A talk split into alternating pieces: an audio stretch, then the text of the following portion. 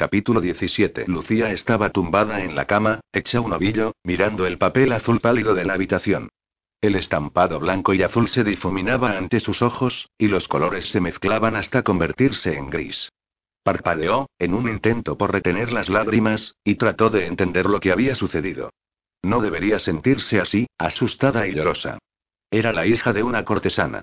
Ella sabía de esas cosas. Su madre se lo había explicado al cumplir los 12 años, advirtiéndole muy seriamente que no le permitiera a ningún hombre hacer lo que le había hecho Ian. Había visto estatuas en los museos de París, había hojeado libros prohibidos, y ella y Armand se habían dado algún beso apasionado. Pero nada la había preparado para la realidad. Dolía, eso para empezar. Eso en sí ya había sido una sorpresa y había estropeado aquellos maravillosos momentos previos. No lo esperaba. Cuando Ian la había ayudado a vestirse, había visto sangre, y sabía que no era de su menstruación. Lucía apretó las rodillas contra el pecho y se estremeció. Aún le dolía, pero no era por eso por lo que tenía ganas de llorar. Lady Sarah y Lord Blake los habían visto. Ella había seguido la mirada de Ian y los había visto allí de pie. A pesar de que Ian había tardado solo un segundo en ponérsele delante, no había sido lo bastante rápido.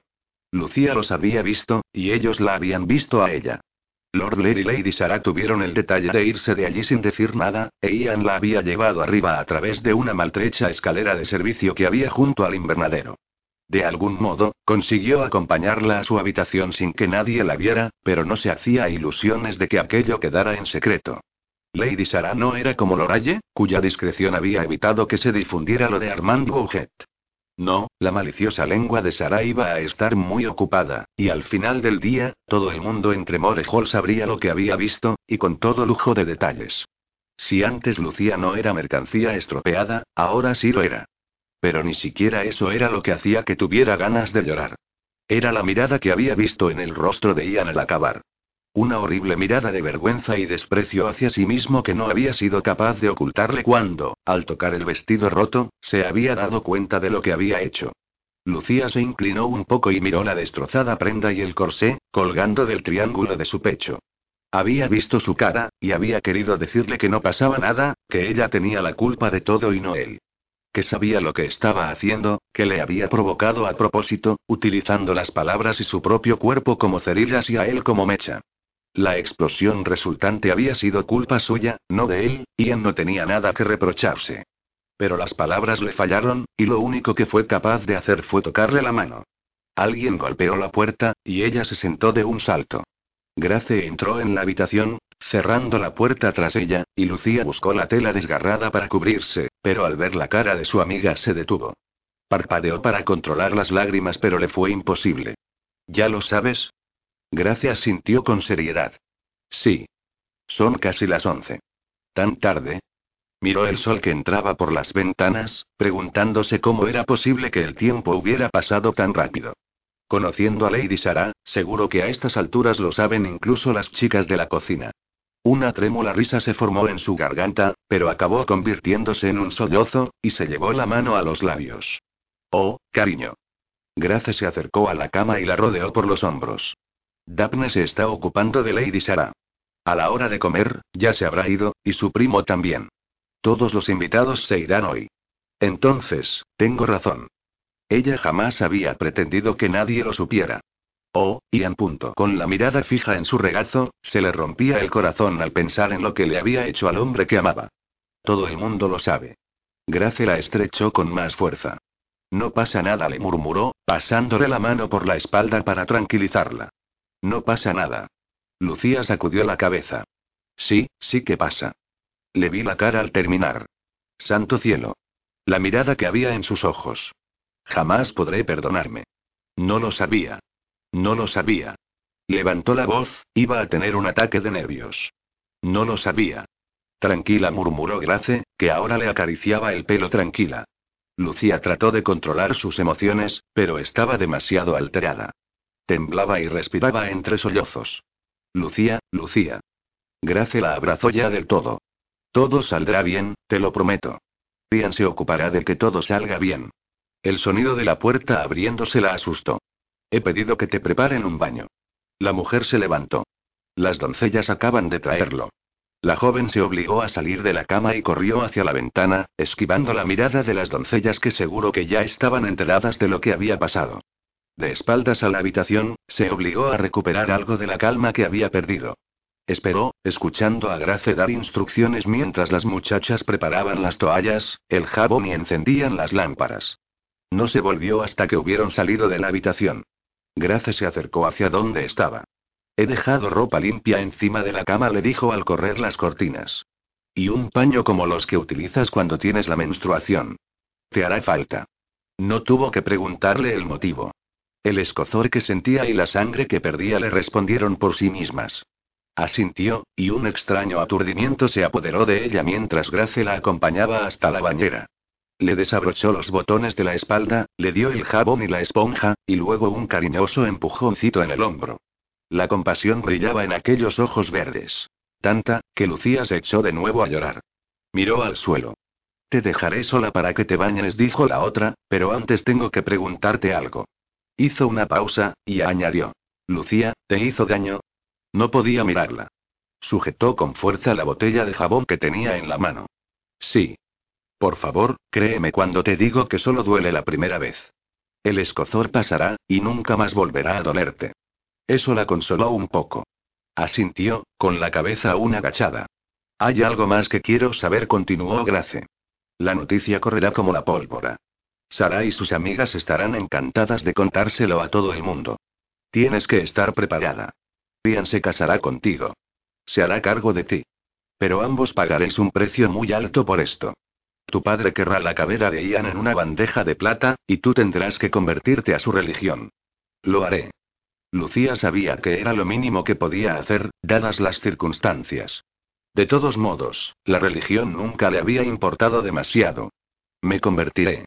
Eso tal vez ayude un poco a Ian, aunque sospecho que el primer ministro le quitará el puesto de embajador. Seguro que el rey también estará de acuerdo. Levantó la vista de golpe y miró a Grace horrorizada.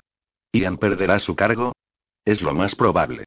Oh, no murmuró, sintiendo náuseas. No, no, no. ¿Qué he hecho? Escúchame, Lucía. Grace la cogió por los brazos y le dio una pequeña sacudida. Esto no es culpa tuya. Él tiene 35 años y sabía lo que estaba haciendo. Tiene que asumir su responsabilidad. No lo entiendes. Se apartó de la mujer. Tengo que verle. Por supuesto.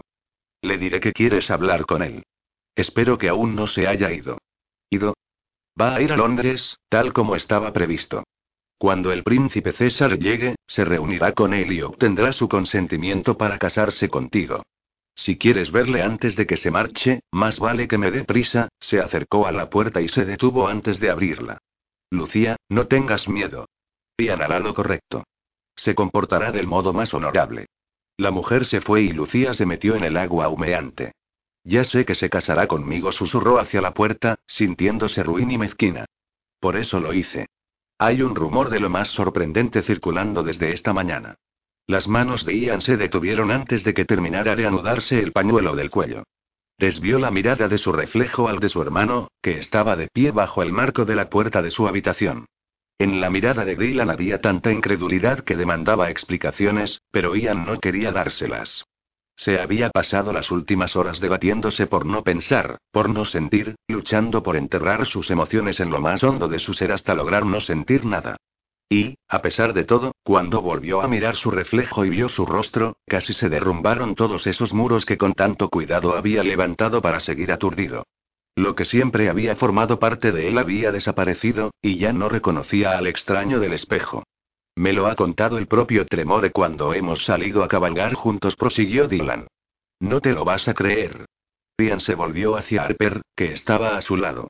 Déjanos solos. El ayuda de cámara sintió y se encaminó hacia la puerta. Dylan esperó a que se hubiera ido antes de continuar. Estoy convencido de que es un invento de Lady Sarah. Esa mujer es la peor arpía del mundo. No entiendo cómo Tremore pudo plantearse siquiera la posibilidad de casarse con ella. Es capaz de inventarse cualquier cosa. Sí, lo es, reconoció Ian. Respiró hondo y miró a su hermano a los ojos. Pero a veces dice la verdad. ¿Qué? Dylan empezó a reírse. ¿Quieres decir? Se detuvo, ¿eh? Incrédulo, sacudió la cabeza. Sara, le ha dicho a todo el que quisiera oírlo que después del baile ella y su primo te vieron con la señorita Valenti, dijo despacio, convencido de que Ian aún no se había enterado del rumor. Que os encontró en el invernadero, y que estabais medio desnudos. Ian miró detrás de su hermano, hacia la cama en la que estaban su chaqueta y la camisa blanca. Que la señorita Valenti tenía el vestido rasgado, añadió Dylan. Ian cerró los ojos, recordando el momento exacto en que había roto la prenda. Aún podía oírlo. El recuerdo de ese sonido lo excitaba, por mucho que se avergonzara de haberlo hecho. Sintió que el muro se tambaleaba y luchó por recomponerlo.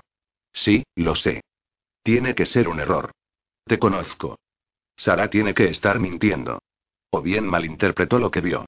Ian abrió los ojos y le devolvió a su hermano la mirada sin decir nada. Dylan se quedó mirándolo. Es verdad, murmuró, viendo a través de la máscara del diplomático. Dios santo, es verdad. Han pillado a mi hermano en una situación comprometida con una dama. Y el universo sigue funcionando.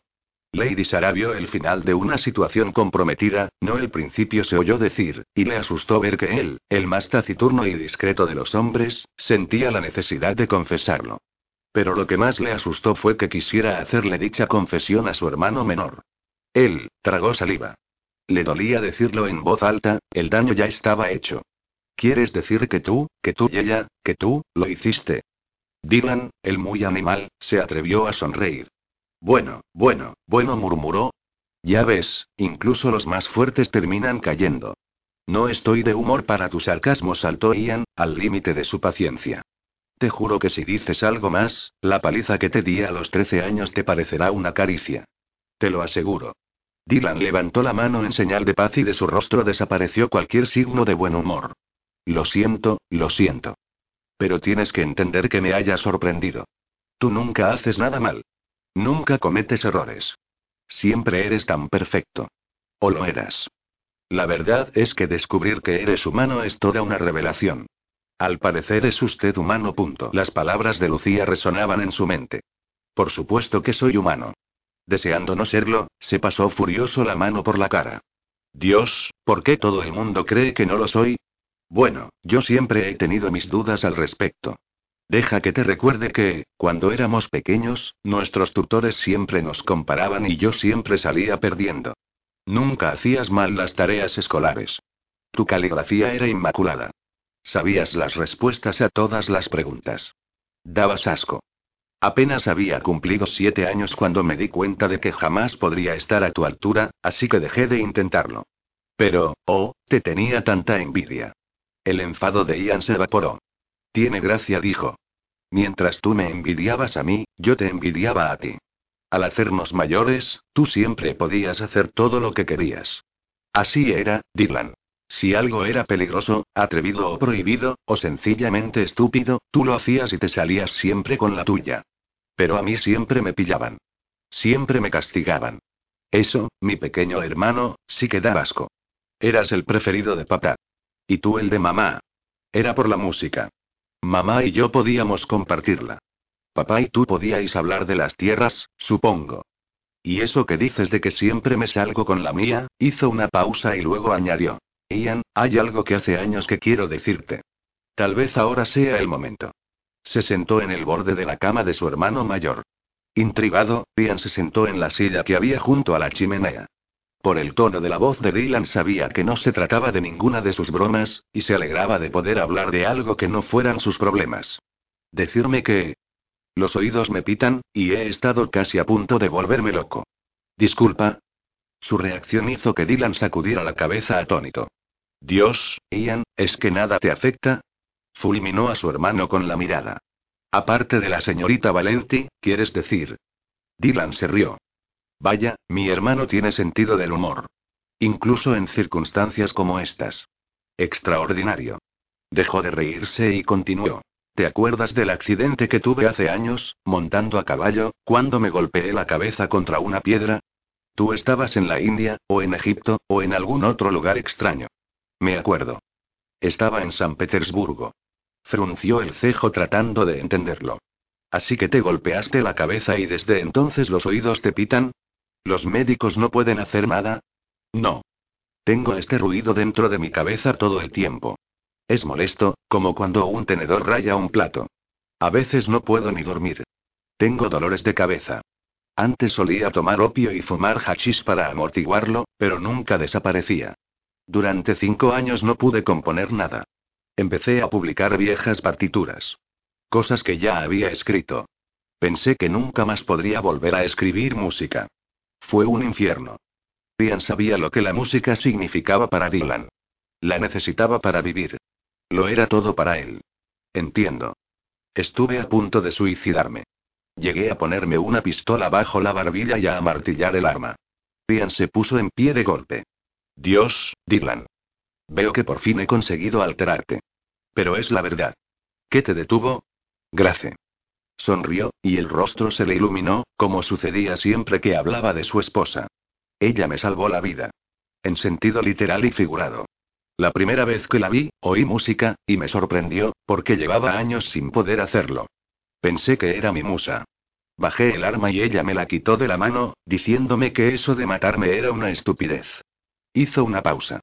Creo que me enamoré de ella en el momento en que la vi. Dios sabe cuánto la necesitaba. Aún la necesito. La necesito todos los días de mi vida. Ian empezaba a entender eso de la necesidad. ¿Y por culpa de ese sonido ya no puedes componer? He aprendido a trabajar con él.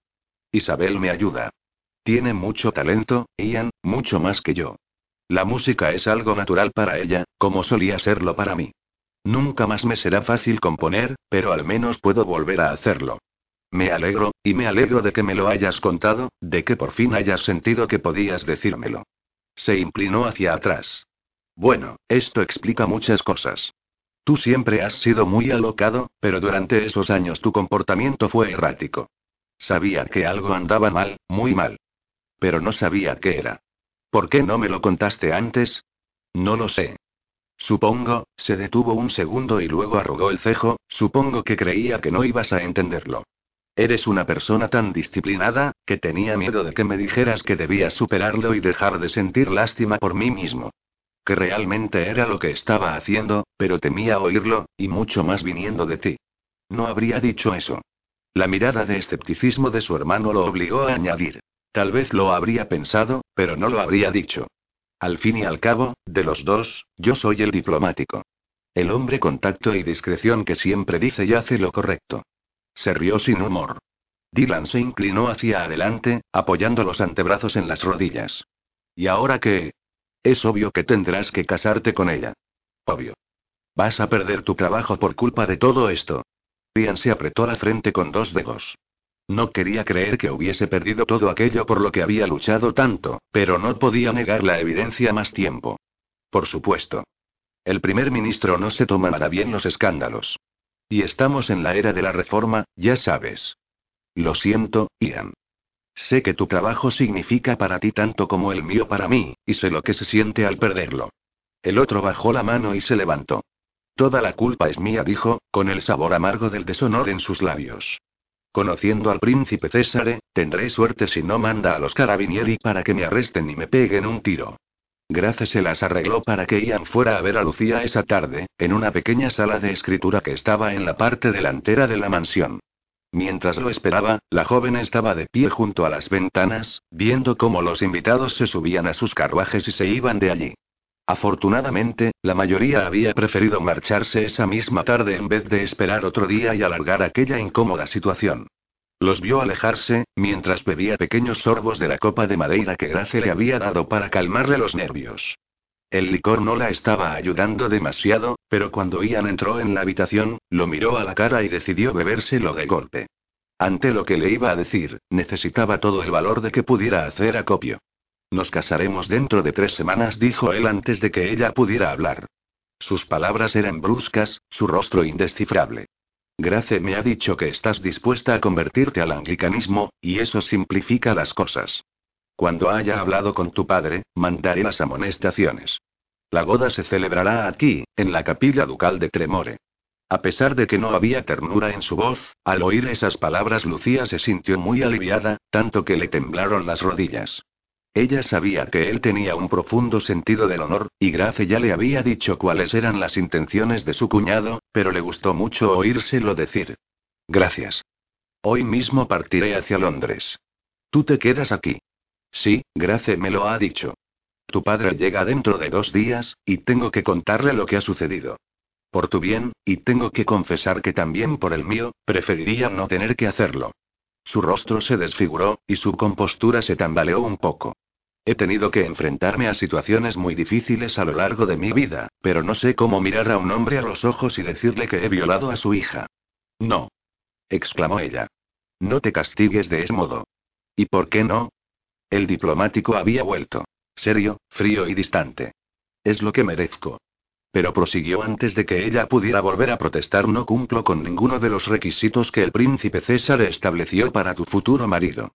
Y tu alejamiento de la fe católica lo pondrá furioso. A no ser que le cuente la verdad, él jamás nos dará su consentimiento. Sí contestó ella con una ironía que él no podría comprender, lo sé. Entonces ya está. Se dio media vuelta. Mi carruaje me está esperando. No te vayas aún, por favor, le pidió Lucía, deteniéndole con esas palabras. Antes de que te marches, tengo que decirte una cosa. Hay algo que tienes que saber sobre, sobre lo que sucedió entre nosotros. Creo que me acuerdo perfectamente bien de lo que sucedió entre nosotros, gracias. Ian, esto es muy difícil para mí. Por favor, no empeores las cosas. ¿Qué me quieres decir? preguntó tenso. Ella se cogió las manos, se las llevó a los labios y rezó por poder mantener la calma. Contarle aquello a Ian era lo más difícil que había hecho jamás, pues sabía que al terminar, él iba a odiarla. Pero tenía que hacerlo. Bajó las manos, levantó la cabeza y lo miró. Tenía que elegir, se limitó a decir. Y lo hice. Por eso sucedió todo. ¿Qué quieres decir? Tú no podías elegir a nadie. Yo te dejé sin elección. No, Ian. Tú no. Lucía, ¿acaso no entiendes, ni siquiera ahora, qué fue lo que pasó? No pude parar. Respiró hondo. Que Dios me ayude, no pude parar. Lo entiendo perfectamente. Le tembló la voz y se obligó a serenarse. Y tal como he dicho, elegí. Te elegí a ti. En el invernadero dije lo que dije porque sabía lo que iba a suceder. Sabía que me deseabas, y sabía que podía, se detuvo y tragó saliva. Sabía que podía hacerte perder el control, Ian. Y lo hice. Él se quedó mirándola, y en su rostro vio que por fin la había entendido. ¿Querías que hiciera todo eso? Santo cielo, ¿por qué? Para que te casaras conmigo. Sabía, volvió a detenerse, luchando por no amedrentarse ante el reproche y la condena que veía en los ojos de Ian. Al menos ahora él podría echarle las culpas a ella y dejar de torturarse a sí mismo. Sabía que insistirías en casarte conmigo, y que cuando mi padre se enterara de la verdad, tendría que darnos su consentimiento. Así que ya ves, te elegí a ti. El silencio fue terrible. Parecía que no iba a acabar nunca. Cuando él volvió a hablar, lo hizo en voz baja, calmada, letal. Me provocaste a propósito, con la esperanza de que yo, se le movió un músculo de la mandíbula. Querías que las cosas terminaran así. Sí. Supongo que no se te ocurrió preguntarme antes si deseaba casarme contigo. No. Vio cómo sus ojos se congelaban. Eran tan gélidos, que la hicieron temblar por dentro. Tenía miedo de que te negaras. El rubí me dio esperanzas de que, de que tal vez sintieras algo por mí, pero sabía que no querías contraer matrimonio. Y en el caso de que, se detuvo y volvió a intentarlo. Y en el caso de que sintieras algo por mí y estuvieras dispuesto a casarte, sabía que mi padre jamás iba a consentir por no ser tú católico y no tener título nobiliario. Así que te llevé hasta el límite, te impulsé a hacer lo que hiciste. Ahora, mi padre tiene que aceptarte porque mi reputación está destrozada, y tal vez incluso pueda estar embarazada. Embarazada de, de ti. Me has manipulado. La silenciosa acusación fue como un latigazo, pero ella no se hizo atrás. Perderé mi puesto de embajador. No sabía que eso ocurriría. Empezó a temblar, las emociones de todo el día amenazaban con derrumbarla. Lo siento mucho. Ian entrecerró los ojos. ¿Y Lady Sarah y Lord Blair? Supongo que estaban allí para hacer de testigos, ¿no? Al entender las implicaciones de esa pregunta, clavó la vista en sus ojos. Mainsonna. exclamó. ¿Crees que yo, que yo, hice? ¿Crees que lo preparé todo para que nos vieran? Sus ojos grises, vacíos de emoción, la aniquilaron. Lo hiciste. Lucía se llevó una temblorosa mano a los labios. No se le había ocurrido pensar que él pudiera plantearse algo tan horrible, Pero tampoco podía culparlo. No respondió sabiendo que Ian no la creía. ¿Por qué debería hacerlo? Las lágrimas que habían estado amenazando con desbordarse durante todo el día le empezaron a resbalar por las mejillas, y deseó poseer aunque fuera una fracción de la sangre fría de él. Ian tenía los labios apretados en una fina línea. Apartó la mirada y cogió su sombrero. Tengo claro cuál es mi deber. Voy a ser tu marido, que es exactamente lo que querías. Golpeó el sombrero con la palma de la mano. Pero bueno, tú siempre te sales con la tuya, ¿no es así? La amargura de su voz era innegable. Se dio media vuelta y salió de la habitación cerrando la puerta tras él. Lucía corrió hacia la ventana y, entre lágrimas, lo vio subir al carruaje. Lo siento, Ian susurró, dando voz por fin a la parte más importante de su confesión. Lo siento mucho. Pero no podía elegir a nadie más. No podía soportar la idea de darle a otro hombre el derecho a tocarme como lo habías hecho tú. Capítulo 18. La boda de Sirian Moore y la señorita Lucía Valenti se celebró a primera hora de una lluviosa mañana de septiembre, en la capilla ducal de Tremore Hall. La novia llevaba un vestido de seda color rosa magnolia, bordado con perlas blancas y rosadas. Siguiendo la tradición de su país natal, un velo le cubría el rostro. El novio llevaba un impecable traje de día de color azul noche. La madre de la novia no asistió, lo que fue apropiado. El padre de la novia también estuvo ausente, lo que fue comprensible. El duque de Tremore acompañó a la novia al altar. Y ella hizo esfuerzos por no llorar. Tres semanas no habían servido de mucho para que Ian estuviera más dispuesto a perdonarla. Aunque si hubieran servido de algo. Lucía tampoco lo sabría, pues no había tenido noticias de él en todo ese tiempo. Gracia recibió una única y breve carta confirmando lo peor. A Ian no le habían quitado el título de caballero, pero sí el de embajador. Él se fue a Clunfield, la propiedad que tenía en Devonshire, para preparar las cosas, y llegó a Tremore Hall justo la noche antes de la boda. En ese preciso instante, mientras recorría el pasillo de la iglesia del brazo del duque.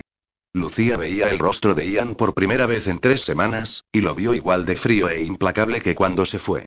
Se acercó a él, con un nudo en el estómago, sin poder interpretar nada a partir de su expresión. Cuando pronunciaron los votos, él estuvo serio y formal. Y cuando le levantó el velo y ella le sonrió, él no le devolvió la sonrisa. Convertidos ya en marido y mujer, salieron juntos de la iglesia y fueron a Tremore Hall para celebrar el banquete. Mientras caminaban el uno al lado del otro, Ian no dijo ni una palabra y Lucía trató de tranquilizarse, repitiéndose las frases que llevaba días recitando. Todo saldrá bien. Terminará por entender por qué lo hiciste. Sería una buena esposa para él. Le haría feliz y él no lamentaría haber perdido su carrera profesional. Aprendería a amarla. Ella lo amaba. Eso, al menos, era verdad. Lo otro, parecían sueños imposibles. Como el viaje hasta Plumfield duraba más de diez horas e Ian quería hacerlo sin detenerse a pasar la noche en ningún lugar, los recién casados partieron justo al terminar el banquete. Lucía se alegró de que así fuera, pues todo el evento en sí le pareció una farsa. El tradicional brindis que hace el padrino del novio lo hizo un tal Lord Stanton, cuyo escrutinio la ponía muy nerviosa. Los invitados debían de ser unos doce en total, y aunque Daphne era una anfitriona excepcional, la conversación era, como poco, tensa.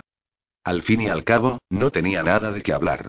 Su marido parecía estar de acuerdo con ella.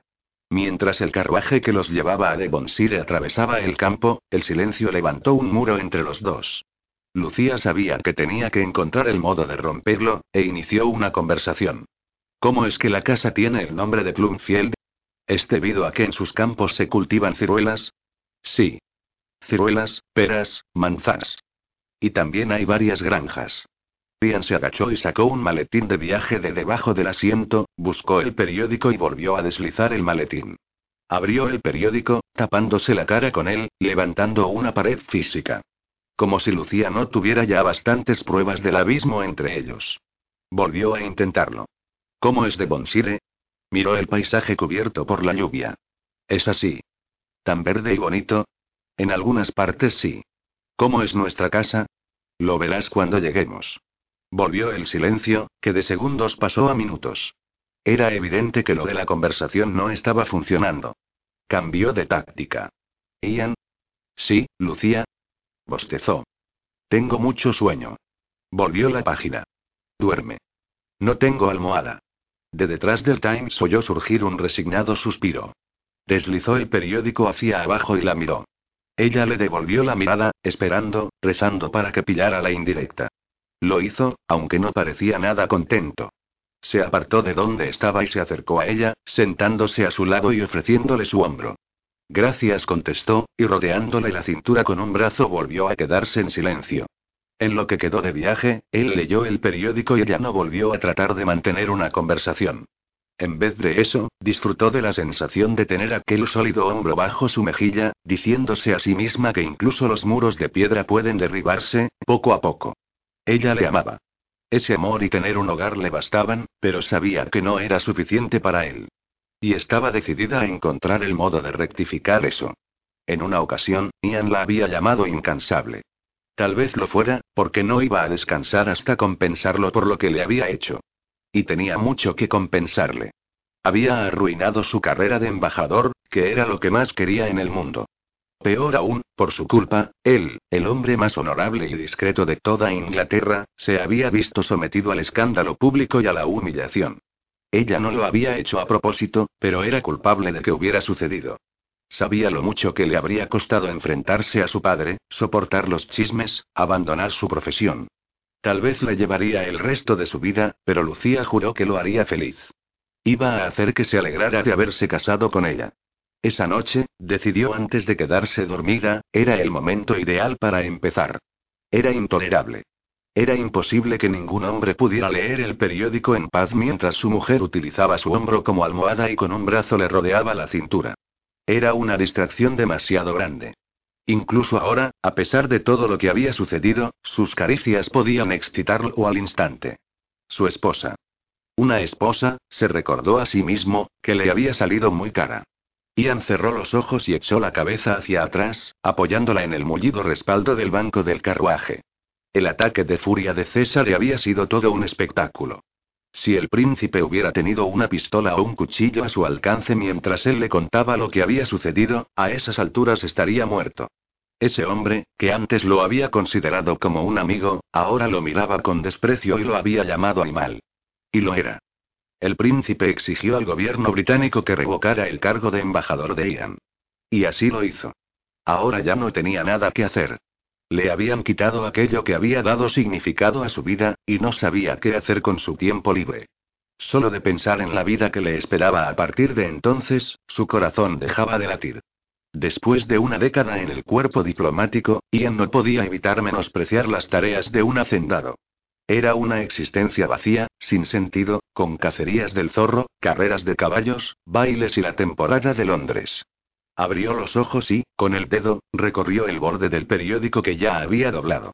Él solía leer a diario los periódicos más importantes de Inglaterra y de Europa, estuviera donde estuviese.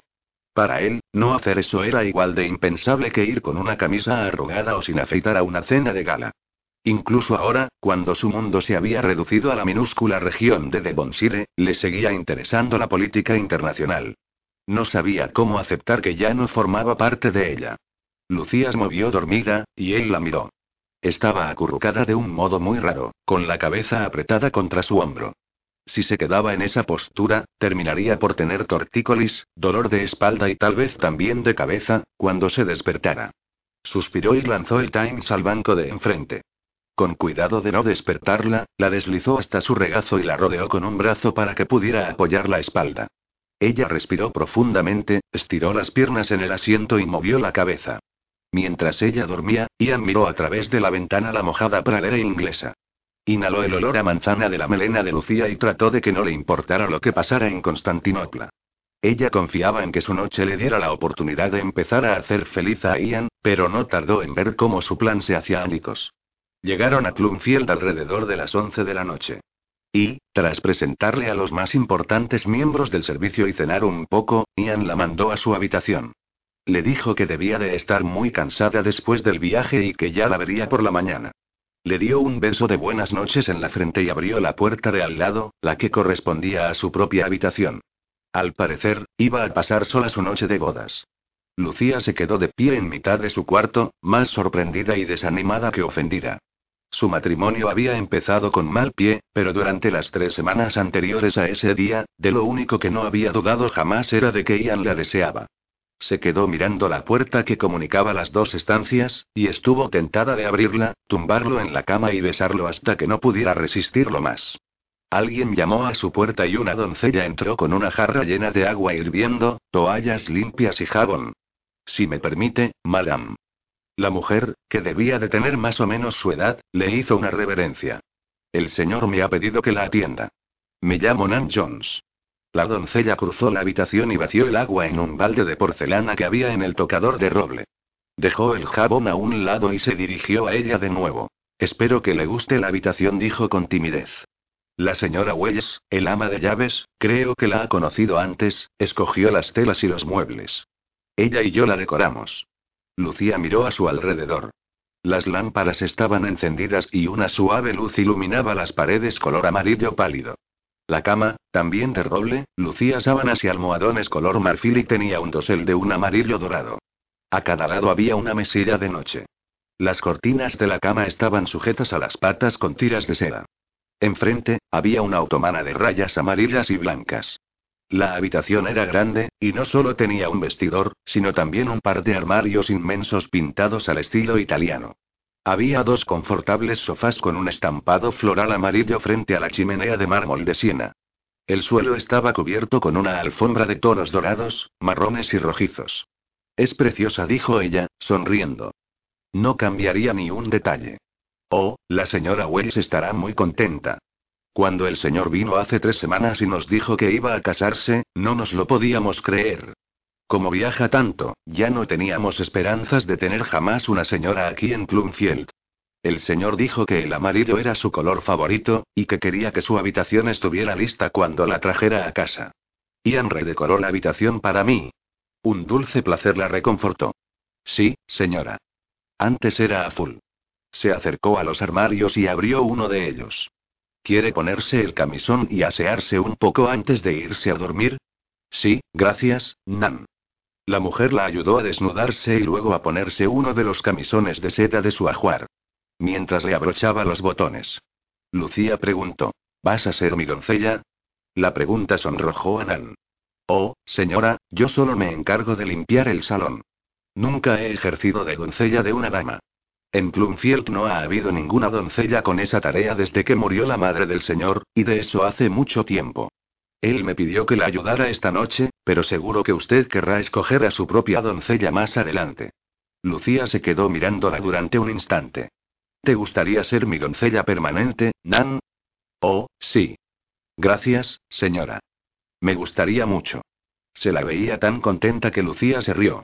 Mientras Nan recogía la ropa que había llevado durante el viaje para llevarla a lavar, ella se acercó al tocador. Se mojó la cara y al abrir uno de los jabones se quedó atónita al oler a manzana. ¿Mi marido también dio instrucciones sobre el jabón? preguntó. Sí, señora. La chica se rió. Aquí fabricamos jabón de manzana, porque hay muchas. También lo hacemos de pera, pero dijo que nada de pera, solo manzana. Fue muy claro en ese aspecto. Con esas palabras, los ánimos de Lucía mejoraron otro poco. Miró al espejo y vio el reflejo de la puerta cerrada que lo separaba de Ian, y decidió cambiar de plan. A pesar de que en principio no tenía intención de pasar sola su noche de bodas, tal vez a la larga fuera más beneficioso para su causa. Dicen que no hay nada como la imaginación y la expectación para aumentar el deseo, y Lucía decidió que, a partir del día siguiente, iba a hacer que su marido la deseara como nunca. Ian era por naturaleza una persona madrugadora, y siempre que estaba en Plumfield seguía la misma rutina, idéntica a la de los miembros del servicio. Se levantaba a las 7, montaba un rato a caballo y a las 9 desayunaba y leía la prensa matutina. Esa mañana, cuando regresó de su paseo, Lucía ya estaba levantada. La encontró en un pequeño despacho que había junto al comedor y que las antiguas señoras de Plumfield siempre habían utilizado para mantener al día su correspondencia. Con ella estaban Arterton, el mayordomo, la señora Richards, la cocinera, y la señora Wells, el ama de llaves. Lucía levantó la vista del escritorio al oírlo entrar y lo miró con una de sus devastadoras sonrisas. Ian. Buenos días. Los sirvientes se dieron media vuelta para mirarlo, a la vez que le hacían una reverencia. Buenos días, señor, dijeron al unísono. Él asintió y miró a su esposa. ¿Te estás poniendo al día de la rutina de la casa? Sí. Espero que no te importe. En absoluto. Esperaba que lo hicieras. Tú eres la señora y la casa es tu reino, añadió él, mirando a los sirvientes para que lo tuvieran claro. Tienes total libertad para hacer todos los cambios que creas pertinentes. Le estaba diciendo a la señora Wells que algo que es seguro que no voy a cambiar es mi habitación, dijo. Toda ella es perfecta, e incluso tengo mi jabón preferido. Gracias, Ian. Una agradable sensación se apoderó de él, y tardó un momento en saber qué decir. Se llevó un puño a los labios, carraspeó, y, con el tono de voz más normal que consiguió encontrar, dijo. Me alegro de que te guste, cariño. Ahora, si me disculpas, tengo que reunirme con mi administrador. Te dejo para que sigas con las cosas de la casa. Inclinó la cabeza y empezó a irse, pero ella volvió a llamarlo. Ian. ¿Tienes planes para esta tarde? Esperaba que pudieras enseñarme la finca. Por supuesto. ¿Te parece bien a la una? Oh, perfecto. exclamó. Así podremos ir de picnic. A él jamás se le había ocurrido la idea de hacer un picnic. Eso de estar sentado en el suelo para comer era algo que no le hacía especial gracia, y no podía recordar la última vez que lo había hecho. Pero al ver lo contenta que estaba Lucía solo de pensarlo, no pudo evitar decir, de acuerdo, iremos de picnic. ¿Se encargará de prepararlo, señora Richards? Sí, señor, contestó la mujer atónita. Muy bien. Y, con eso, volvió a inclinar la cabeza y se fue a su despacho para reunirse con Coverly.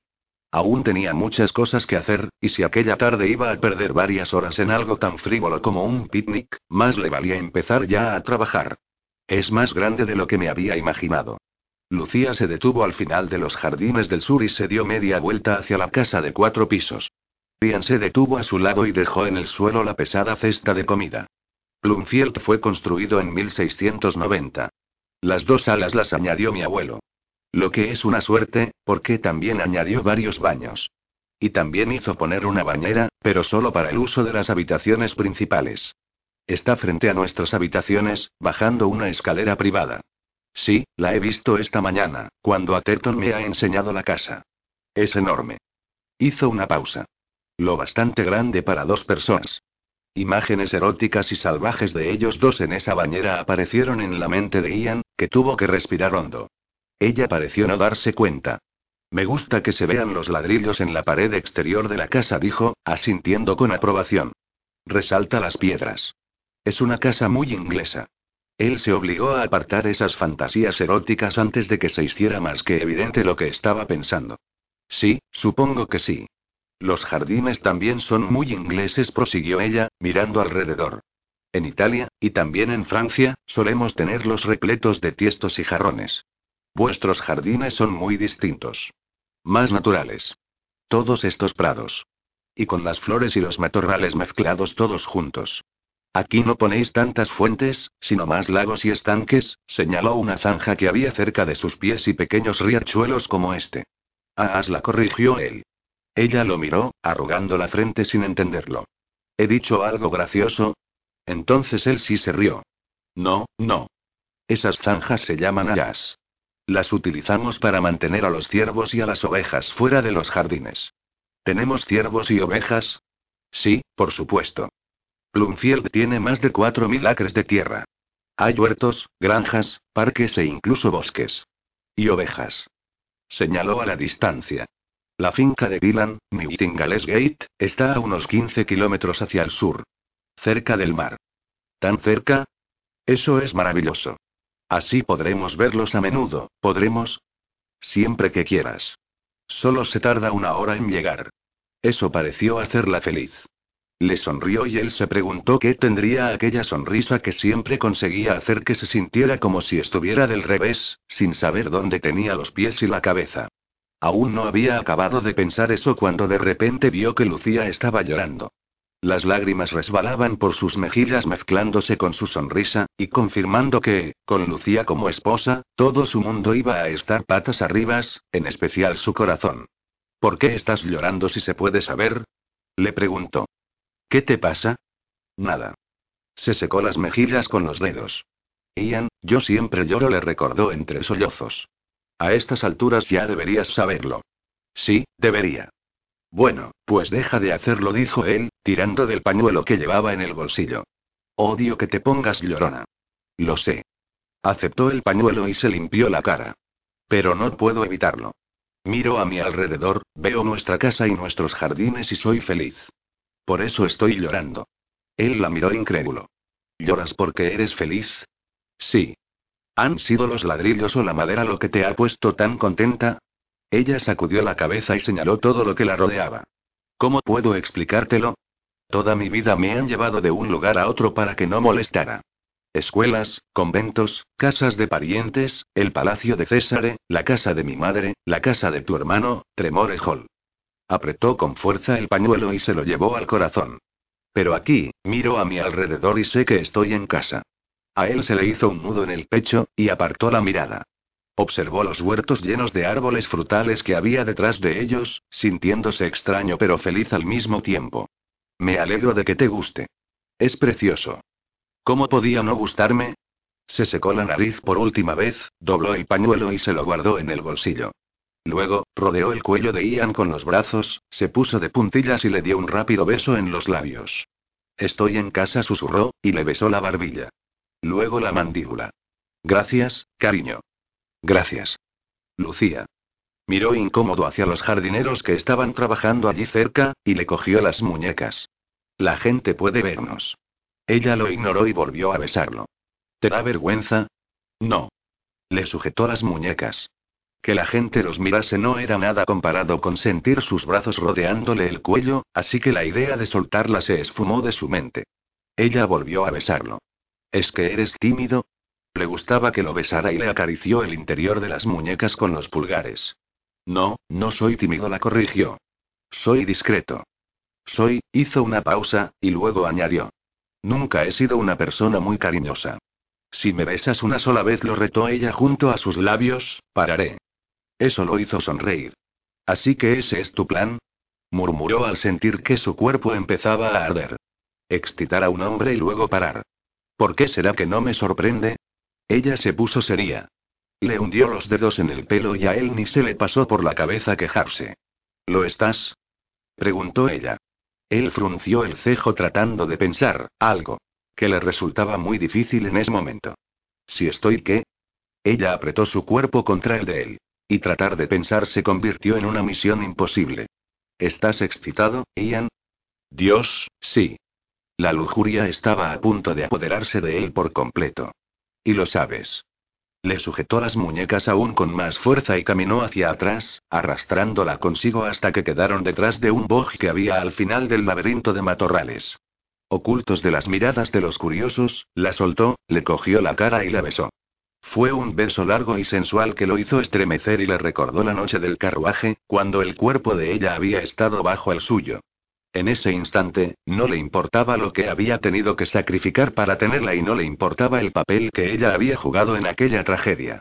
Saboreó los labios de su esposa y empezó a pensar que haberse comportado como un caballero la noche anterior, y haberla dejado descansar tras el largo viaje, había sido una soberana estupidez.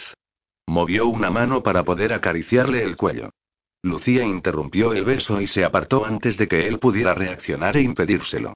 Cuando trató de cogerla, ella se escabulló, riéndose, y regresó al descampado en el que podían ser vistos. Te prometí que pararía, le recordó, al darse media vuelta y correr colina abajo. Y yo siempre cumplo mis promesas. Me estás volviendo loco, dijo él, mientras recogía la cesta del picnic para seguirla. Lucía se detuvo y le regaló una de sus maravillosas sonrisas. Eso espero, inglés. Eso espero.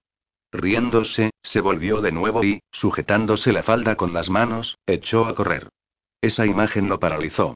En su mente recordó la primera vez que la vio y que la imaginó así. Corriendo entre la hierba, riéndose, con el pelo flotando a su espalda. Ian jamás había sido un soñador, pero incluso entonces, incluso esa primera vez, había tenido la sensación de que su destino estaba ligado al de ella. Llevaba tiempo creyendo que lo que sentía era solo un sobrecogedor deseo físico, pero ahora, en ese preciso instante, supo que era algo mucho más profundo. Algo que lo obligaba a acercarse a ella, a estar con ella una y otra vez, cuando la razón y el sentido común le decían que se alejara. Ian, ¿qué estás haciendo ahí?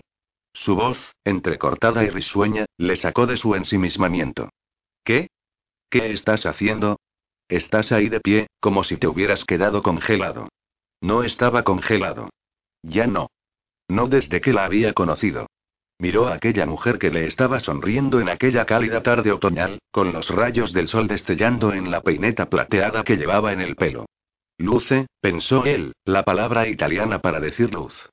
Y eso era lo que era ella. Por eso siempre se había sentido atraído hacia Lucía, por eso quería estar con ella, una y otra vez, igual que una planta insiste en volverse hacia el sol. La necesitaba, la necesitaba tanto que había sacrificado por voluntad propia todo lo que hasta entonces le había importado. Eso lo asustaba, en toda su vida él jamás había necesitado a nadie. Ian, ¿estás bien? Tienes una expresión muy rara. Echó a andar colina abajo y se obligó a decir algo. Estaba pensando en la primera vez que te vi. Ella se miró a sí misma, y luego volvió a fijarse en él.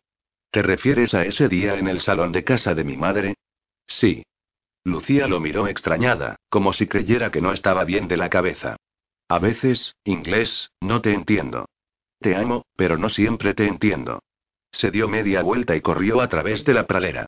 Él se quedó quieto donde estaba y la observó alejarse, con la falda entre las manos y el sol reflejado en su pelo.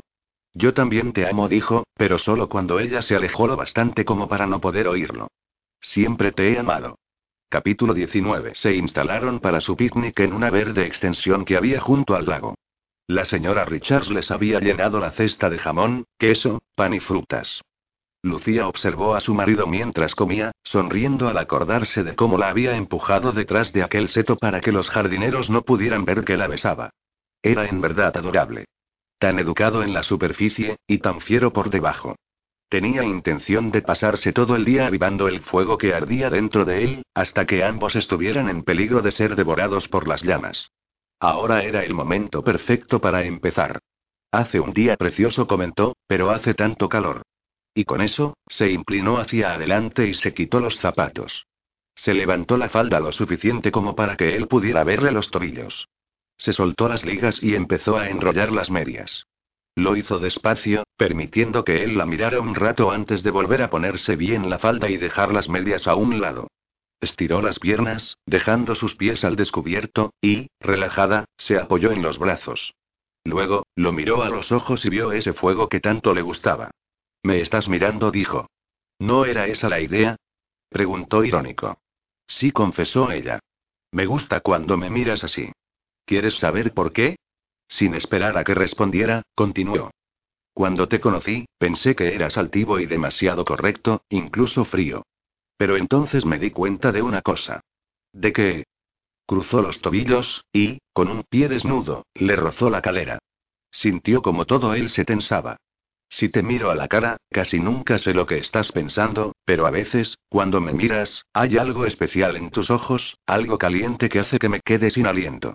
Incluso cuando estás enfadado conmigo, y deja que te diga que tienes un pronto impresionante, cariño. Incluso entonces, sé que me deseas. Ahora me estás mirando así. Tanto sus propias palabras como los ojos de él estaban empezando a afectarla, y el calor que sentía ya no tenía nada que ver con el sol. Lucía. Ian se acercó a ella y se puso de rodillas. Se tumbó encima, apoyando el peso en sus brazos, y bajó la cabeza para besarla. Ian, no. Le puso dos dedos en los labios. No. ¿Por qué no? Sonrió y miró detrás de él. Porque no estamos solos. Él se dio media vuelta y vio a dos niñas jugando en el puente que había apenas ocho metros más allá. Las dos los estaban observando, con las cabezas juntas, como si estuvieran comentando lo que estaban haciendo aquellos dos adultos. Lucía, lo has hecho a propósito. exclamó mirándola de nuevo. Te lo tienes bien merecido, dijo ella, escabulléndose de debajo de él para ponerse de pie. Ninguna novia debería pasar sola su noche de bodas. Y hoy he decidido vengarme. Se alejó, pero como era de esperar, no tuvo la última palabra. Disfruta de tu venganza, por ahora farfulló él. Porque esta noche, llegará mi turno. Después del picnic, Ian le enseñó la finca. Pensó que así iba a estar a salvo de su venganza, al fin y al cabo, iban a estar rodeados de gente durante el resto del día, pero debería haber sabido que no iba a ser tan fácil. Cuando la llevó al molino donde hacían el jabón, ella comentó con fingida inocencia lo bien que quedaría un cuenco lleno de pastillas color verde pálido en la bañera.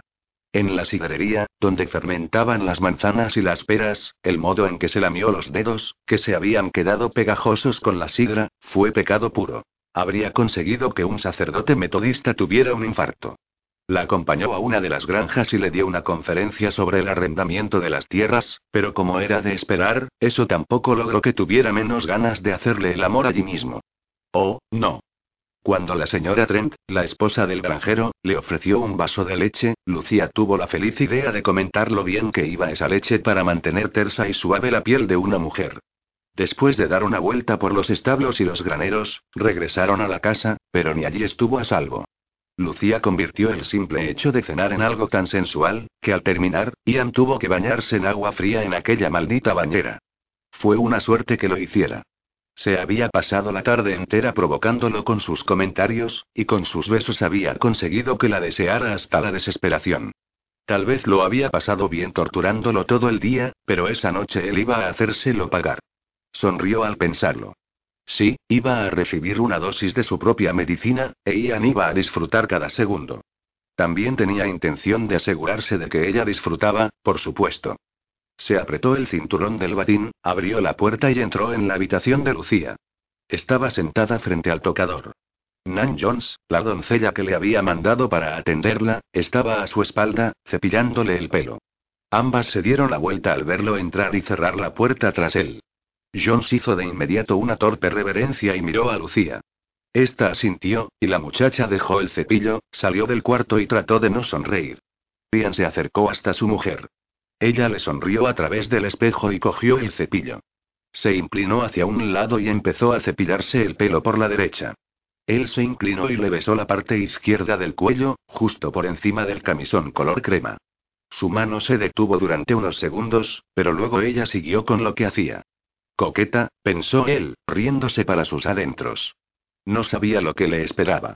Ladeando la cabeza, Ian le recorrió la piel con la lengua, y la sintió temblar. ¿Tienes frío? preguntó. No. Estás temblando. ¿En serio? Sí. Sonriendo, levantó la cabeza y con los ojos buscó los de ella en el espejo. Llevó las manos hasta el lazo de seda marrón que tenía al cuello y se lo deshizo. Con los dedos le acarició las clavículas. Ella se movió, y el cepillo cayó al suelo con un golpe seco. Arqueó el cuello para que él tuviera mejor acceso, e Ian se lo cubrió de besos. ¿Te gusta? A Lucía se le aceleró la respiración, y levantó la mano para tocarle el pelo. Sí respondió. Él se incorporó. Le rodeó los brazos con las manos y la ayudó a ponerse de pie. Luego, apartó la silla de una patada y le dio la vuelta. Has estado atormentándome todo el día, murmuró. Ahora me toca a mí. La besó antes de que pudiera responder, y, como siempre, los labios de ella le dieron la bienvenida, diciéndole cuánto lo amaba. Hundió los dedos en su melena, y profundizó el beso, regodeándose en su sabor y en que por fin la tenía entre sus brazos. Con ese único beso ya estaba completamente excitado, pero no tenía intención de perder el control. Esa vez no. Apartó los labios de los de Lucía y, mientras trataba de controlar el fuego que ardía en su interior, le llenó la cara de besos. Pero al rodearle la cintura con las manos el fuego volvió a avivarse. No llevaba corsé, ni ninguna otra prenda que pudiera interponerse en su camino. Solo dos capas de seda separaban sus manos de la suave piel de su esposa. Le recorrió el torso con las manos, desde las costillas hasta la cintura y luego hasta las caderas, para después volver a empezar. ¿Quieres que apague la luz? preguntó él, rezando para que dijera que no. ¿Te acuerdas de la noche que jugamos al ajedrez? Lo miró a los ojos, ladeando la cabeza y haciendo que la melena le resbalara por un hombro. Esa noche, me pregunté qué aspecto tendrías debajo de toda aquella ropa. Ese comentario lo sorprendió, pero se limitó a enarcar una ceja, y una sonrisa se dibujó en sus labios. ¿De verdad? Yo estaba pensando lo mismo sobre ti. Lucía levantó los brazos y empezó a desabrocharle la camisa. ¿Por qué no dejamos la luz encendida y satisfacemos nuestra curiosidad? Vaya, vaya. Tiró del nudo que sujetaba su batín y se lo quitó. Luego, se quitó los gemelos y la camisa, que fue a parar al suelo con todo lo demás. Se dispuso a aflojar los lazos del camisón de Lucía, pero ella lo detuvo. Espera, dijo, colocándole las manos en el torso desnudo. Deja que te mire. Aquello no encajaba en sus planes, pero era una tentación demasiado grande como para poder resistirla. Dejó caer las manos a ambos lados de su cuerpo y ella empezó a acariciarlo despacio, recorriéndole los pectorales en lentos círculos, así como los hombros, los brazos y el abdomen. A la vez que lo tocaba, empezó a besarle el pecho. Al principio, eran besos tímidos, como si sus labios fueran mariposas. Pero poco a poco se volvieron atrevidos, sensuales, y con la lengua saboreó su piel. Ante ese asalto, el cuerpo de Ian se estremeció de placer. Echó la cabeza hacia atrás y gimió. El seductor había sido seducido. Cerró los ojos, dispuesto a soportar la tortura tanto tiempo como le fuera posible. Enredó las manos en su pelo y le apartó la cabeza, deteniéndola. Es suficiente, dijo él, y la besó. Ya te lo he dicho, esta noche me toca a mí. Llevó las manos hasta la parte delantera de su bata. Tiró del segundo lazo y lo soltó. Luego del tercero. Y del cuarto. Los fue aflojando uno a uno, despacio, colocando su cuerpo entre los muslos de ella. Cuando estuvieron todos sueltos, deslizó los pulgares por debajo de la tela y se lo dejó caer por los hombros. Resbaló hasta el suelo, donde se quedó amontonado. Bajo el batín de seda, llevaba un camisón a conjunto, y, a través de la tela, Ian pudo ver la sensual curva de sus pechos. Se los acarició con las yemas de los dedos, y ella se quedó sin aliento, se excitó. Ver aquellos pechos duros apretándose contra la pálida seda y sentirlos al mismo tiempo bajo sus dedos, casi desbordó la lujuria que sentía, pero esa vez no iba a rendirse al deseo. Aún no. Esa vez no iba a ser como la anterior. Lucía levantó las manos y, sujetándole las muñecas, lo detuvo. Ian, yo no planeé que Lady Sara nos viera. Lo sé. Ladeó la cabeza y la besó. ¿Cómo lo sabes? Te lo dije, siempre sé cuando mientes. Abres los ojos de par en par y dices la mentira. Luego te muerdes el labio inferior. Se quedó mirándolo. Yo no hago eso. Le dio un beso en la nariz. Sí lo haces. Te delatas siempre. Algún día, inglés murmuró. Algún día conseguiré ganarte en algo. Ni lo sueñes. ¿Y ahora, por dónde iba? Abrió las manos sobre sus pechos y gimió al sentir sus lujuriosas curvas. Oh, sí. Ian, tengo que decirte algo. Al parecer, iban a tener una conversación. Dejó las manos quietas, luchando por mantener la calma. Sí, Lucía. Le cubrió las manos con las suyas igual que había hecho en el invernadero. Por esto hice lo que hice, susurró. Miré a todos aquellos hombres en la fiesta y pensé en la noche del carruaje, cuando tú me tocaste. Entonces supe que jamás podría permitir que nadie más me tocara. Echó la cabeza hacia atrás y cerró los ojos, apretando las manos de él contra sus pechos. Solo tú. Dios, era preciosa.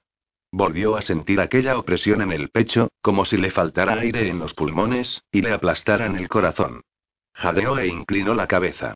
Abrió la boca justo por encima de un pezón y lo succionó con suavidad a través de la tela del camisón. Ella gimió y se arqueó contra él. Las manos de Lucía se deslizaron hasta poder sujetarse al tocador. Mientras besaba un pecho por encima de la tela, Ian levantó la mano que tenía libre hasta el otro, para atormentarla despacio, tan despacio como le permitió el ardiente deseo que quemaba en su interior. Lucía empezó a gemir y a temblar, y él siguió besándola, disfrutando de sus movimientos, de los dulces sonidos de excitación que salían de sus labios. Esa era su venganza por todas las veces que ella lo había hecho enloquecer, y era una venganza dulce. Muy dulce. Y muy corta.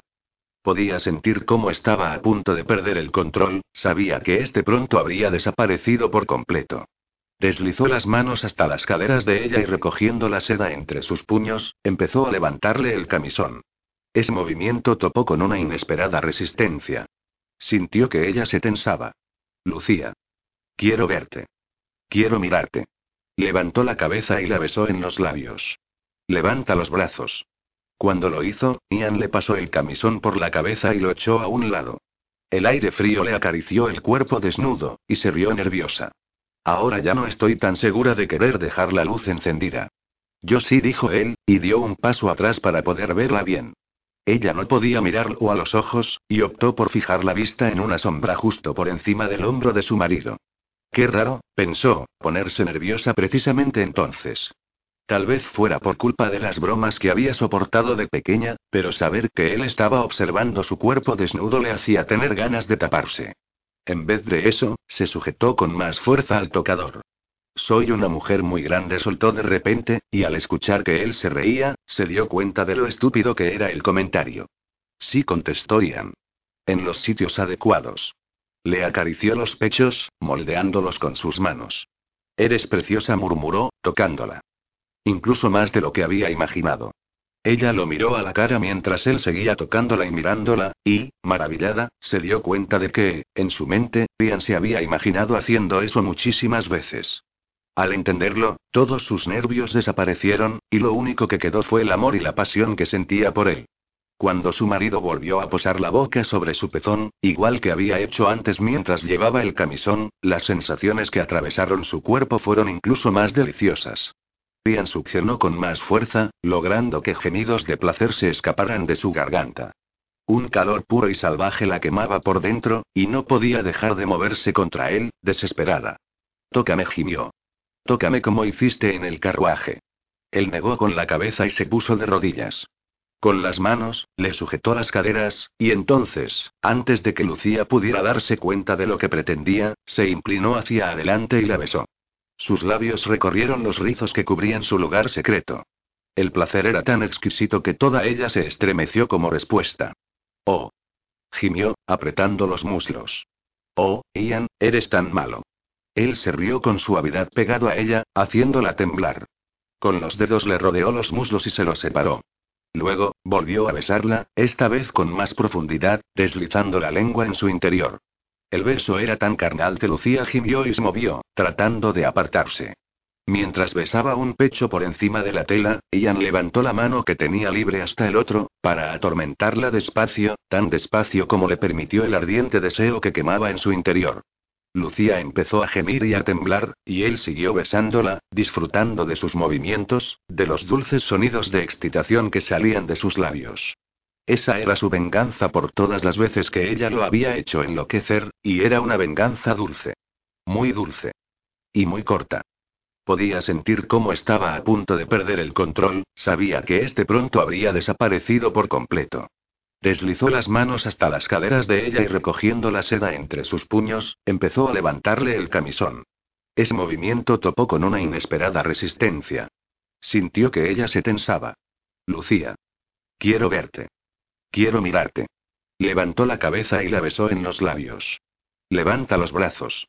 Cuando lo hizo, Ian le pasó el camisón por la cabeza y lo echó a un lado. El aire frío le acarició el cuerpo desnudo, y se rió nerviosa. Ahora ya no estoy tan segura de querer dejar la luz encendida. Yo sí, dijo él, y dio un paso atrás para poder verla bien. Ella no podía mirarlo a los ojos, y optó por fijar la vista en una sombra justo por encima del hombro de su marido. Qué raro, pensó, ponerse nerviosa precisamente entonces. Tal vez fuera por culpa de las bromas que había soportado de pequeña, pero saber que él estaba observando su cuerpo desnudo le hacía tener ganas de taparse. En vez de eso, se sujetó con más fuerza al tocador. Soy una mujer muy grande, soltó de repente, y al escuchar que él se reía, se dio cuenta de lo estúpido que era el comentario. Sí, contestó Ian. En los sitios adecuados. Le acarició los pechos, moldeándolos con sus manos. Eres preciosa, murmuró, tocándola. Incluso más de lo que había imaginado. Ella lo miró a la cara mientras él seguía tocándola y mirándola, y, maravillada, se dio cuenta de que, en su mente, Ian se había imaginado haciendo eso muchísimas veces. Al entenderlo, todos sus nervios desaparecieron, y lo único que quedó fue el amor y la pasión que sentía por él. Cuando su marido volvió a posar la boca sobre su pezón, igual que había hecho antes mientras llevaba el camisón, las sensaciones que atravesaron su cuerpo fueron incluso más deliciosas. Ian succionó con más fuerza, logrando que gemidos de placer se escaparan de su garganta. Un calor puro y salvaje la quemaba por dentro, y no podía dejar de moverse contra él, desesperada. Tócame, gimió. Tócame como hiciste en el carruaje. Él negó con la cabeza y se puso de rodillas. Con las manos, le sujetó las caderas, y entonces, antes de que Lucía pudiera darse cuenta de lo que pretendía, se inclinó hacia adelante y la besó. Sus labios recorrieron los rizos que cubrían su lugar secreto. El placer era tan exquisito que toda ella se estremeció como respuesta. Oh. Gimió, apretando los muslos. Oh, Ian, eres tan malo. Él se rió con suavidad pegado a ella, haciéndola temblar. Con los dedos le rodeó los muslos y se los separó. Luego, volvió a besarla, esta vez con más profundidad, deslizando la lengua en su interior. El beso era tan carnal que Lucía gimió y se movió, tratando de apartarse. Pero Ian no se lo permitió. Las manos que tenía en los muslos la apretaron con más fuerza, con las muñecas le retuvo las caderas y la mantuvo quieta, prisionera entre su cuerpo y el tocador. Déjame, susurró. Deja que lo haga. No puedo. Gimió ella, y entonces él lo hizo de todos modos. Deslizó la lengua arriba y abajo y Lucía se sujetó a la mesa con más fuerza. A cada caricia de su lengua, un placer indescriptible la recorría entera, y sollozó, y se arqueó indefensa contra sus labios. El placer iba y venía como las olas, cada una llevándola más allá, hasta que creyó que iba a desmayarse y, en vez de respirar, jadeaba. Hasta que su cuerpo se estremeció y terminó con una exquisita explosión. Entonces, de repente, toda la fuerza se esfumó, y se desplomó sobre el tocador tras suspirar satisfecha. Ian volvió la cara y le besó el muslo, a continuación, se levantó y la cogió en brazos. La llevó a la cama y la tumbó encima. La miró mientras se desabrochaba los pantalones y los deslizaba por sus piernas. Ian no se parecía en nada a ninguna estatua que hubiera visto. Su sexo estaba duro, erecto, y Lucía se quedó mirándolo, comprendiendo por primera vez cómo funcionaba. No era de extrañar que le hubiera dolido. Tragó saliva y trató de recordar lo que Grace le había dicho. Ian. El colchón se hundió cuando él se tumbó a su lado. Se inclinó sobre ella, apoyando el peso en un brazo, y, con la otra mano le tocó la cara. No tengas miedo, dijo tranquilizándola. Lucía lo miró. No tengo miedo, respondió, y se mordió el labio. Él sonrió un poco, acariciándole la mejilla con los dedos. Eres una mentirosa. Se acercó y le tocó la oreja con los labios. Si no te gusta, dímelo y pararé. Respiró hondo. Te prometo que pararé. Ella podía sentir el sexo duro de Ian contra su muslo. Levantó una mano hacia sus hombros y notó el estremecimiento que le recorría todo el cuerpo, el esfuerzo que estaba haciendo para ir despacio. Le rodeó el cuello con los brazos, aceptando lo que fuera a pasar. Te amo, murmuró ella, y lo besó. Él se colocó encima, poniendo una rodilla entre las suyas. Ábrete para mí. Al comprender lo que quería, separó las piernas y él colocó las caderas entre sus muslos. Lucía cerró los ojos, esperando, pero él no la penetró. En vez de eso, apoyándose en los antebrazos, deslizó la punta de su sexo por encima de ella, acariciando sus dulces pliegues, pero sin entrar en su interior. La acarició así una y otra vez, hasta que casi no podía ni respirar de lo acelerada que se sentía la respiración, temblando de pies a cabeza. ¿Me deseas? preguntó Ian, penetrándola un poco, y retirándose luego enseguida. Lucía jadeaba y se sujetaba al cuello de él con fuerza. Trató de hablar, pero parecía incapaz de pronunciar una sola palabra. ¿Eso ha sido un sí? preguntó Ian, y empujó un poco más. ¿O un no? Oh. exclamó. Eres malo. Ni te lo imaginas. Volvió a apartarse, acariciándola con la punta de su pene. Le costaba respirar, y sus ojos parecían plata fundida. ¿Me deseas, Lucía? ¿Sí o no? Ella asintió, frenética, arqueando las caderas contra él, incapaz de detener sus movimientos. Se obligó a pronunciar esa sílaba del único modo que pudo. Sí, sí, oh, sí. Con un ronco gemido, él la penetró, pero esta vez no le dolió. Era maravilloso, y, sorprendida, suspiró de placer. Lo sentía dentro de ella, fuerte y caliente. Le quemaba. Le sujetó las nalgas con las manos, pidiéndole que continuara, y el cambio en él fue instantáneo, dominado de repente por la urgencia.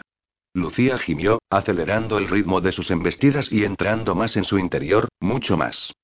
Oh, Dios. Oh, Dios. Ella acompasó su ritmo al de él, y mientras esa desconocida tensión se incrementaba dentro de ella, a cada una de las arremetidas de Ian, las olas de placer regresaron, llevándola más y más lejos. De nuevo, alcanzó el clímax y estalló extasiada. Los músculos de su interior lo envolvieron, arrastrándole con cada pulsación, y, de repente, también él se estremeció. Gimió, embistió una vez más y luego se quedó quieto. Lucía dijo contra su cuello. Mi esposa. Una ternura como nunca antes había sentido la inundó por completo. Ternura y una increíble y sobrecogedora alegría. Le acarició el pelo. Pasados unos instantes, Ian se movió. Seguro que empiezo a pesarte. Le dio un beso en la frente y se apartó. Se sentó, buscando la sábana que había ido a parar a sus pies, tiró de ella y los cubrió a ambos. Luego, levantó un brazo y apagó la lámpara. Se metió en la cama y la abrazó. Fue como regresar al hogar, y ella se acurrucó entre sus brazos, completamente feliz. Al poco rato, Ian se quedó dormido. Buenas noches, Ian susurró y sonrió en la oscuridad. Mi marido. Lucía despertó de un sueño reparador al oír el ruido de unos platos. Abrió los ojos y vio a una doncella con una bandeja junto a la mesilla de noche. Giró la cabeza y vio que el sitio que había a su lado estaba vacío. Ian ya se había ido. Se quedó mirando el lugar que él había ocupado, el hueco en la almohada, las sábanas arrugadas, y sintió una punzada de dolor. Deseó que se hubiera quedado con ella. Apartándose el pelo de la cara, se sentó en la cama. Buenos días, señora, la saludó la doncella con amabilidad. Soy Dulce Sands, trabajo en la cocina. Le he traído el té. ¿Lo toma con leche y azúcar? No, solo, gracias. ¿Dónde está mi marido? Oh, el señor siempre se levanta temprano cuando está aquí. Lleva horas despierto. ¿Horas? ¿Qué hora es? Las diez y media. ¿Tan tarde? No era de extrañar que Ian se hubiera ido. Sí, señora. Estaba durmiendo como un bebé cuando he traído el té antes. He quitado las cenizas y he encendido el fuego, y usted ni se ha movido. El señor me ha dicho que debía de estar cansada después del paseo que dieron juntos ayer, así que antes de salir a cabalgar, me dijo que la dejara dormir esta tarde. Lucía sonrió. Sospechaba que la razón de su cansancio tenía poco que ver con el paseo por la finca, y mucho, en cambio, con las deliciosas actividades de la noche pasada. Y gracias a la charla que había mantenido el día anterior con los sirvientes de más alto rango, sabía que en una casa como aquella era necesario despertarse pronto para poder cumplir con todas las tareas diarias. A partir de ahora, deseo levantarme junto a mi marido. Si no estoy despierta cuando traigas el té de la mañana, te agradecería que me despertaras. Por supuesto, como desee. La doncella le entregó una taza humeante y le señaló la bandeja. ¿Le apetece desayunar en la cama? Lucía asintió y la chica depositó la bandeja en su regazo. ¿Necesita algo más, señora? Por favor, pide a Enan que venga para ayudarme a vestirme. Muy bien, señora. Le hizo una reverencia y salió. Una hora más tarde, Lucía bajó la escalera. Le preguntó a Terton, y este la informó de que Ian estaba en su despacho, trabajando, pero cuando entró, vio que eso no era exactamente lo que estaba haciendo, sino que estaba de pie, frente a una de las ventanas, de perfil a ella, con la cabeza inclinada sobre un documento que sujetaba entre las manos. No la oyó entrar. La habitación estaba hecha un desastre, completamente distinta al aspecto que tenía el día anterior, cuando le enseñaron la casa. Había cajas medio llenas de montones de papeles, libros y otras cosas por todas partes. Las puertas de un enorme armario de caoba estaban abiertas y era evidente que lo habían vaciado. Los mapas que antes colgaban de las paredes habían sido sustituidos por cuadros traídos de otras partes de la casa. Lucía miró a su alrededor y se dio cuenta de lo que significaba todo aquello. Ian estaba empaquetando su antigua vida. Fue a entrar, pero se detuvo al ver lo abatido que parecía y cómo sacudía la cabeza. El documento que sujetaba cayó al suelo. Sintió su dolor. La alcanzó a través de la habitación y le rompió el corazón. Salió en silencio, retrocedió unos pasos por el pasillo, y luego deshizo el camino con pisadas firmes, como si estuviera llegando allí por primera vez. Cuando entró en el despacho, él estaba de pie junto al escritorio, llenando una caja de libros. Buenos días. Miró a su alrededor. ¿Estás redecorando el despacho? Sí. Tenía que hacer algo.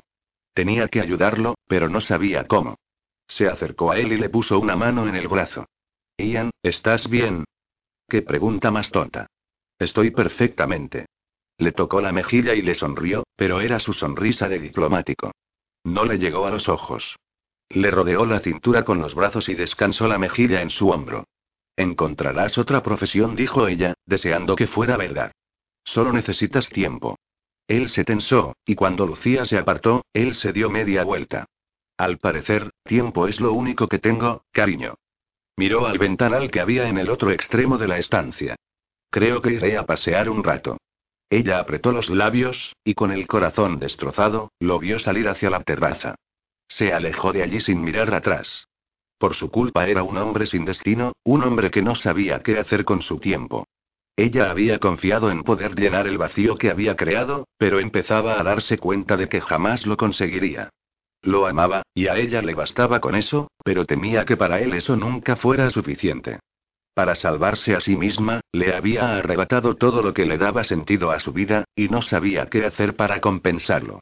Se dio media vuelta, miró al suelo y cogió el documento que él había estado leyendo antes.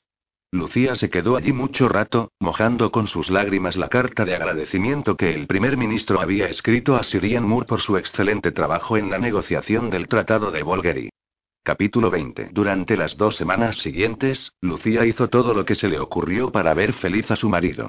Le distraía siempre que podía, haciéndole compañía cuando él se quedaba sin nada que hacer. Trataba de hacerle hablar de sus sentimientos, pero Ian no era el tipo de hombre que habla de esas cosas. Hacía el amor con él, lo hacía sonreír, y a veces incluso reír, pero no importaba lo que hiciera o tratara de hacer, la culpabilidad de ella y la melancolía de él se cernían sobre su matrimonio como una nube negra, más oscura y espesa cada día que pasaba. A la hora del desayuno, lo observaba mientras leía las cartas de sus colegas del cuerpo diplomático y se dio cuenta de lo mucho que echaba de menos su vida pasada. En las pocas ocasiones en que le habló de asuntos diplomáticos, ella lo escuchó con avidez, y en su voz percibió mucha añoranza. Ian trataba de fingir que ya no le importaba no formar parte de todo aquello, pero ella sabía que sí, y saberlo le desgarraba el corazón. Recibían periódicos de toda Europa por correo, y él los leía de diario. Pero cuando llegaban a Devonshire, la mayoría de ellos tenían ya más de tres semanas. Aún así, Ian los leía con devoción, y ver cómo lo hacía era casi insoportable. El día en que le arrancó su carrera, ella no sabía cuánto daño le estaba haciendo, pero ahora lo entendía. Tenía que arreglar las cosas, pero no sabía cómo. Llevaban casados dos semanas cuando pensó que tal vez había llegado la ocasión que estaba esperando. La visita de tu padre está a punto de llegar a su fin, le dijo Ian a la hora de desayunar, mientras leía con afán una carta de Lord Stanton. Regresa de Borghieri dentro de una semana. Lucía se quedó quieta, cuchillo y tenedor en mano. ¿Se va dentro de una semana? Dentro de nueve días, dice Stanton. Ella supo entonces con diáfana claridad lo que tenía que hacer. Cuando terminó de desayunar, escribió una carta a su padre, y, con la excusa de ir de compras, fue a Oniton para mandarla por correo urgente. Se quedó hasta ver salir al jinete galopando por la calle principal del pueblo, e hizo lo que siempre hacía cuando quería algo imposible. Cruzó los dedos y elevó una plegaria.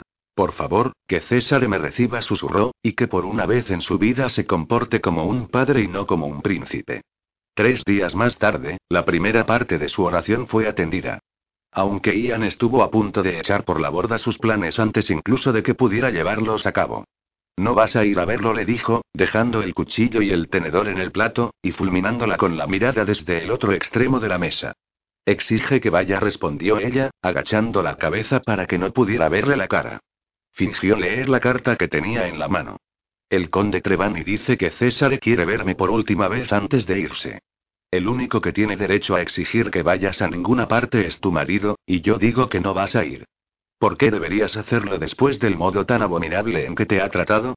Creo que debería ir, dijo ella, escogiendo con cuidado cada palabra. Al fin y al cabo, no creo que vuelva a verlo más. Se golpeó los labios con la carta, fingiendo considerar el tema, y luego asintió. Sí, creo que debería ir. Quiero ir. ¿En serio? Él la miró extrañado. ¿Por qué, si puede saberse? Lucía sonrió, esforzándose por parecer relajada. Así podré restregarle mi existencia por las narices por última vez. Es una tentación imposible de resistir. A su marido ese argumento no pareció convencerlo, y entonces ella se puso seria. Ian, quiero ir, dijo con sinceridad. De verdad. Quiero verlo. No entiendo por qué. Lucía le respondió del modo más sincero que pudo. Tengo una nueva vida y quiero dejar atrás la anterior. Se inclinó hacia él y cubrió su mano con la de ella. Si no lo hago, siempre me sentiré mal por lo que ha quedado pendiente. ¿Tan importante es para ti?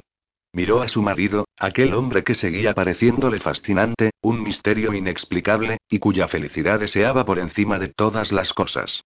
El hombre al que amaba. Sí, Ian respondió tranquila. Tan importante. Ian acordó con Dylan poder quedarse en Portman Square. Cuatro días después de que llegara la carta de César, llegaron a Londres, y al día siguiente, Ian acompañó a Lucía a la audiencia que tenía con su padre. El príncipe y su séquito ocupaban un montón de habitaciones justo enfrente de Whitehall, donde solían instalar a los invitados de la corona británica cuando estaban de visita oficial. Ian insistió en acompañarla hasta allí, y, cuando llegaron, los condujeron a una antecámara blanca y dorada, en la que les pidieron que esperaran hasta que el ministro de su padre, el conde Trevally, fuera a buscarla. No hace falta que esperes, le dijo a Ian, sentándose en el mullido sofá de terciopelo. César no te dejará asistir a la audiencia, y a saber cuánto rato tendrás que esperar. ¿Por qué no te vas al club? O, mejor aún, ve a ver a tus colegas de Whitehall. Seguro que te contarán las últimas noticias. Tal vez me acerque a ver a Stanton. Es probable que a esta hora del día esté en su despacho. Es una idea excelente. Deja el carruaje aquí conmigo, así puedes quedarte con tu amigo tanto tiempo como quieras. Nos veremos en Portman Square más tarde. Ian no necesitó que insistiera mucho. Lucía lo miró mientras salía por la puerta, con una agridulce sensación en el corazón. Le gustaban mucho los asuntos de política internacional. Pronto recuperaría el lugar que le pertenecía en el mundo y sería feliz. A ella le bastaba con eso. Tenía que bastarle. Las puertas de la habitación privada de César se abrieron y el conde Trevani entró, impidiendo que Lucía sintiera lástima por sí misma. Su Alteza Real va recibida ahora. Le ofreció el brazo. Gracie, conte. Cruzó con él la doble puerta y entró en una enorme habitación blanca y dorada, con una alfombra color sangre. En el otro extremo, una alta y oscura figura se cernía sobre una elaborada silla. Trevani se detuvo en la puerta, y Lucía fue sola hacia su padre. A cada paso que daba, rezaba por dar con las palabras exactas que la hicieran conseguir su propósito.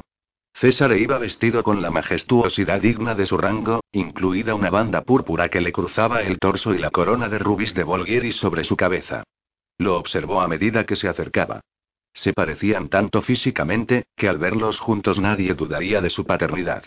Pero aún así, ella no sentía ningún vínculo emocional con el hombre del que había heredado tantos rasgos. No sentía respeto por su sangre real ni sentía admiración por su impresionante físico. De hecho, lo único que sentía era una extraña mezcla de pena y desprecio. La pena era algo nuevo. El desprecio no. No podía permitirse mostrar ninguna de esas dos emociones. Lucía sabía que tenía que ser indiferente, encantadora, persuasiva. Costara lo que le costase. Haría todo lo necesario para salirse con la suya. Se detuvo delante de él y le hizo su mejor reverencia. Su Alteza. Lady Moore. Le tendió la mano, y ella besó el rubí del anillo.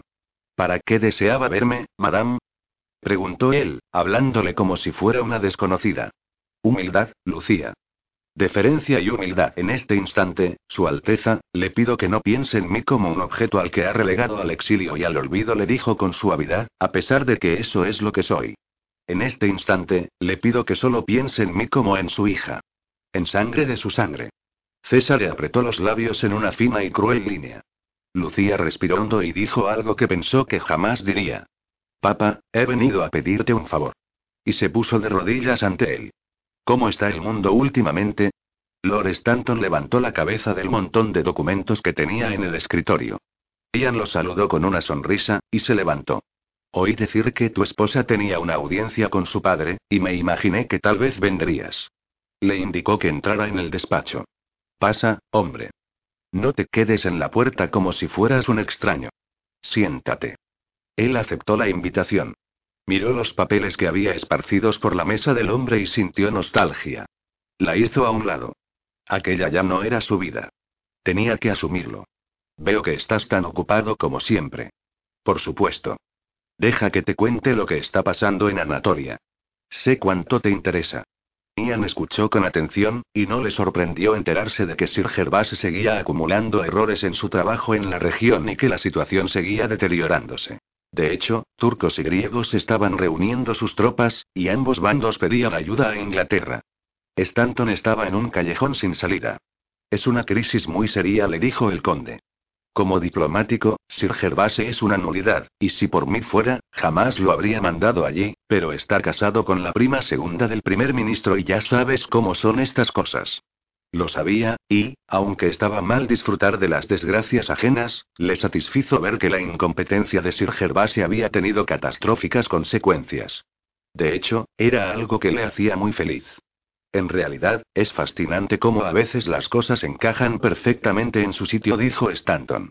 Ese abrupto cambio de tema hacia lo filosófico cogió a Ian por sorpresa, pero antes de que pudiera decir nada, el otro continuó. Por ejemplo, es perfecto que hayas venido a Londres justo ahora que quería hablar contigo. Esta tarde iba a ir a verte si tú no te pasabas antes por aquí. ¿En serio? Ian se recostó en la silla. ¿Cuál era el asunto? Peel va a ser el nuevo primer ministro. Probablemente. ¿Y? Que formará un nuevo gobierno y elegirá a su propio equipo. Miró a Ian a través del escritorio. Después del estropicio de Sir Gervase, necesitará a alguien con mucho talento para conseguir que turcos y griegos se calmen y retomen las negociaciones. ¿Te gustaría recomendar a alguien? La alegría estalló en el interior de Ian, pero la frenó de golpe diciéndose que no debía llegar a conclusiones precipitadas. ¿Acaso importa a quién recomiende? Stanton sonrió. La verdad es que no. Peel ya ha decidido que te quiere a ti. Está al tanto del lío con el príncipe César, y lo tuyo y tu esposa, y no le importa. César se va dentro de una semana y te has casado con la chica, así que el escándalo terminará por olvidarse. Tan pronto como Peel sea primer ministro, te ofrecerá recuperar tu cargo de embajador y te mandará a Constantinopla para que soluciones las cosas. Está convencido de que el rey estará de acuerdo con el nombramiento. Querían que regresara. En toda su carrera profesional no había vivido un triunfo tan dulce como el de aquel instante. Cerró los ojos durante un segundo para saborearlo, regodeándose en la dicha y la satisfacción.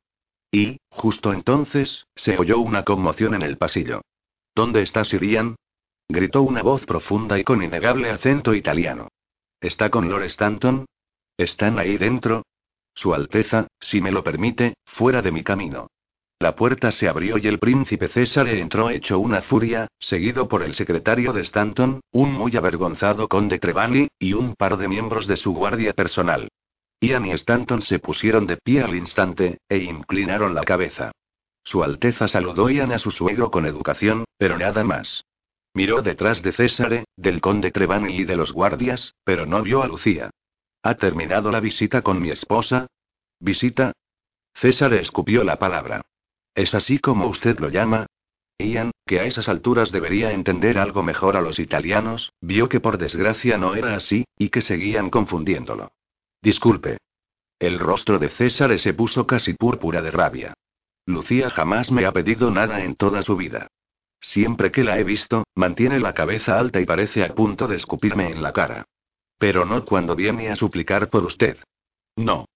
Por usted, me ha pedido un favor. Por usted se ha puesto de rodillas. ¿Sangre de mi sangre de rodillas?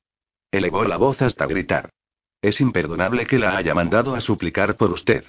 ¿Qué? Ian no tuvo necesidad de fingir su sorpresa. Lucía de rodillas frente a su padre. No era posible. Su Alteza, no tengo ni idea de qué me está hablando. Usted le pidió que fuese, ja. César fulminó a Ian con la mirada. Ella fue quien me escribió una carta pidiéndome que la recibiera, pero yo no me dejo engañar. Lo señaló con un dedo acusador. Usted le pidió que lo hiciera. Devuélvele su profesión, me dice. Por favor, papá, habla con su gobierno, dice. Quiero que sea feliz, dice. ¿Feliz? El príncipe se golpeó una mano con el dorso de la otra tres veces seguidas. Yo le pregunto qué derecho tiene usted a ser feliz después de lo que hizo, y me dice que todo lo que pasó fue culpa de ella. ¿Qué le ha hecho, inglés, que viene a verme aceptando las culpas de su deshonor? ¿La ha obligado a decir estas cosas? Lucía dice que no, pero yo creo que sí. Ian se quedó mirando al príncipe, entendiendo lo que acababa de suceder y lo que había hecho Lucía, y se dio cuenta de que Stanton tenía razón. Había ocasiones en las que todo en la vida parecía encajar a la perfección.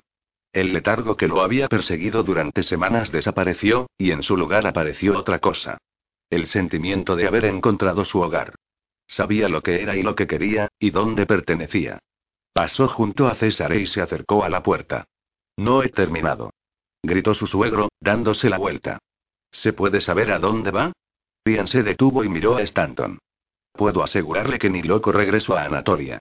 Y, con eso, atravesó la puerta, y dejó a su amigo y al nada envidiable trabajo de la diplomacia internacional. Él tenía algo mucho más importante que hacer. Lucía entró en la biblioteca de Portman Square y se sentó en su lugar preferido del escritorio, recordando las veces que ella y Ian habían estado allí hablando hasta las tantas. Se preguntó cuánto tardarían en mandarle de regreso a Constantinopla o a cualquier otro lugar. Él regresaría a casa en ocasiones, se recordó a sí misma, pero eso no la consolaba. Lo único que la consolaba era saber que pronto iba a recuperar la vida que tanto le gustaba. Al principio, César se había negado a acceder a su petición. Debería haber sabido que ponerse de rodillas no le iba a servir de nada, así que se había visto obligada a recurrir al chantaje, y sintió un gran alivio al ver que su padre al fin aceptaba ayudarla. De todos modos, habría sido incapaz de escribir sus memorias, a Ian no le habría gustado. Una casa sin un marido a su lado no era el hogar que se había imaginado, pero era lo que iba a tener. Para ella, el hogar y la familia eran lo único necesario para ser feliz, pero se había enamorado de un hombre al que no le bastaba con esas cosas. Tal vez porque no la amaba. Aunque había hecho lo correcto y se había casado con ella, el amor no había tenido nada que ver en eso. Fuera como fuese, le había dado un hogar, un lugar en el mundo. Y ahora ella le devolvía su profesión. Él volvería a ser el de antes. Eso era lo único que importaba. Se lo imaginó sentado en su silla, como lo había visto tantas veces. La noche en la que le contó lo de su primer amor, cuando se emborracharon y ella le habló sobre su pasado. Te amo, dijo, como si Ian estuviera allí sentado. Espero que los turcos no te causen demasiados problemas. Acuérdate, se tragó un sollozo. Acuérdate de ocultar tus emociones y tendrás las de ganar. No llores. Levantó la cabeza y al volverse lo vio en la puerta. Solo cuando vio que su figura se le emborronaba, se dio cuenta de que, en efecto, estaba llorando. No estoy llorando, dijo, e inmediatamente después mordió el labio y tuvo que apartar la mirada. Mentirosa. Ella se quedó mirando la silla, parpadeando para reprimir las lágrimas. Deseó haber tenido más tiempo a solas antes de que Ian regresara de Whitall. Tiempo para recomponerse. Pero ahora ya era demasiado tarde. Se estaba desmoronando, y él lo iba a ver. Siendo tan honorable como era, se sentiría culpable por irse. Ian entró en la sala y se colocó frente a ella, le puso una mano bajo la barbilla y le levantó la cabeza para poder mirarla a los ojos. Lucía, ¿qué has hecho? Él lo sabía. Supongo que César te lo ha contado. Arrugó la frente y sollozó. Le pedí que no lo hiciera, pero debería haber sabido que no iba a hacerme caso. Maldito sea. Entró en el despacho de Stanton hecho una furia, gritando a pleno pulmón y diciendo que había sido a suplicarle que me ayudara a recuperar mi puesto de embajador. Deslizó las manos por los brazos de ella. Cariño, no sé si besarte o enfadarme contigo. Cuando pienso en cuánto te habrá costado ir a verle, se interrumpió y apretó las manos. ¿Por qué lo has hecho? ¿Por qué? Te amo. Tenía que devolverte todo lo que te había arrebatado. Él la levantó del escritorio y la besó con pasión. No vuelvas a hacer algo así, jamás le ordenó. Lo digo en serio. No sacrifiques tu orgullo, por mí ni por nadie. Bueno, ahora ya está hecho. Tragó saliva y miró el impecable nudo de su pañuelo. ¿Cuándo te vas a Anatolia? No me voy a Anatolia. Ah, no. Levantó la cabeza. ¿A dónde vas? Ian la abrazó por la cintura. A Devonshire. A Lucía le dio un vuelco el corazón, y tuvo mucho miedo de haberlo malinterpretado. ¿A qué te refieres? Me refiero a que he rechazado su oferta. Les he dicho que no. ¿En serio? ¿Por qué? Tu trabajo lo es todo para ti. Si no tienes tu profesión, ¿qué vas a hacer? Él fingió pensarlo. De casamentero, tal vez. La verdad es que empieza a dárseme bastante bien. La rodeó con más fuerza. He ido a ver a tu madre. Lucía parpadeó ante tan abrupto cambio de tema. ¿Has ido a ver a mi madre? repitió. Sí. He ido a visitarla justo después de salir de Whitall. Y he puesto en juego todos mis recursos diplomáticos para negociar su boda con Lord Chesterfield. ¿Qué? Cada vez estaba más atónita. Mi madre jamás se casará con Chesterfield. Me lo dijo. Ian la besó en la nariz. Por eso yo soy el diplomático y no tú, cariño. He conseguido que ambas partes lleguen a un acuerdo y la boda se celebrará en diciembre. Al fin y al cabo, no puedo ocupar un asiento en el Parlamento con una cortesana por suegra. Jamás me votarían. ¿Vas a ir al Parlamento? ¿Prefieres hacer eso a ser embajador? Ya te dije que no arrastraría a mi esposa y mis hijos por medio mundo. ¿No te acuerdas? Dijiste que no estaría bien, farfulló ella. Pero no te casaste conmigo por elección, así que pensé, pensaste que regresaría a mi antigua vida sin ti. Pensé que recuperar tu profesión te haría feliz. Creía que era lo que querías. Tú eres lo que quiero. ¿Cómo podría hacerme feliz abandonarte? Le cogió la cara entre las manos. ¿Te acuerdas del día del picnic y de cuando me dijiste que tenía una expresión muy rara? Sí. Acababa de darme cuenta de lo mucho que te necesito, que te necesito más que a nada, incluida mi carrera. Oh, Ian. exclamó Lucía, temerosa de creerle. No quiero que jamás te arrepientas de haberte casado conmigo. Él sonrió y le acarició las mejillas con las yemas de los dedos. ¿Arrepentirme? ¿Cómo podría? Tú eres mi apasionada esposa italiana. Tú eres la mujer que va a darme hijos y en cuya cama tengo intención de dormir todas las noches. Tú eres la razón por la que me despierto cada mañana con una sonrisa en los labios. Te amo y te amaré durante el resto de mi vida, y el único momento en que me alejaré de ti será cuando me metan bajo tierra. La amaba. No iba a irse. La alegría estalló dentro de Lucía, inundándola, derramándose por todos sus poros hasta que no pudo contenerla. Se echó a llorar y a reír a la vez. Ya estamos otra vez. Ian sacó el pañuelo de su bolsillo y se lo dio. ¿Les has dicho que no? dijo ella con la voz amortiguada por la tela. Por mí. Por supuesto que sí. ¿Por qué iba a conformarme con ser embajador cuando puedo ser un rey? Creo recordar que prometiste tratar así a tu marido, como a un rey. Tienes razón. Lucía dejó el pañuelo a un lado y le rodeó el cuello con los brazos. ¿Eso significa que ahora soy de verdad una princesa? Tú. Cariño, tal vez seas la hija del príncipe César, pero no eres una princesa.